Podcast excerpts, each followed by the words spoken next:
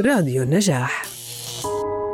غيب الموت الفنان صباح فخري يوم الثلاثاء الثاني من نوفمبر عن الساحة الفنية الذي نعاه جمهوره على كافة وسائل التواصل الاجتماعي بعبارات مفعمة بالحزن على إرثه الغنائي الكبير الذي خلفه وراءه. ولد الفنان الراحل صباح فخري في مدينة حلب السورية في الثاني من مايو لعام 1933 أما اسمه الأخير فخري ليس نسبه وإنما تقديرا لفخر البارودي الذي رعى موهبته. حاز فخري على العديد من الجوائز والأوسمة.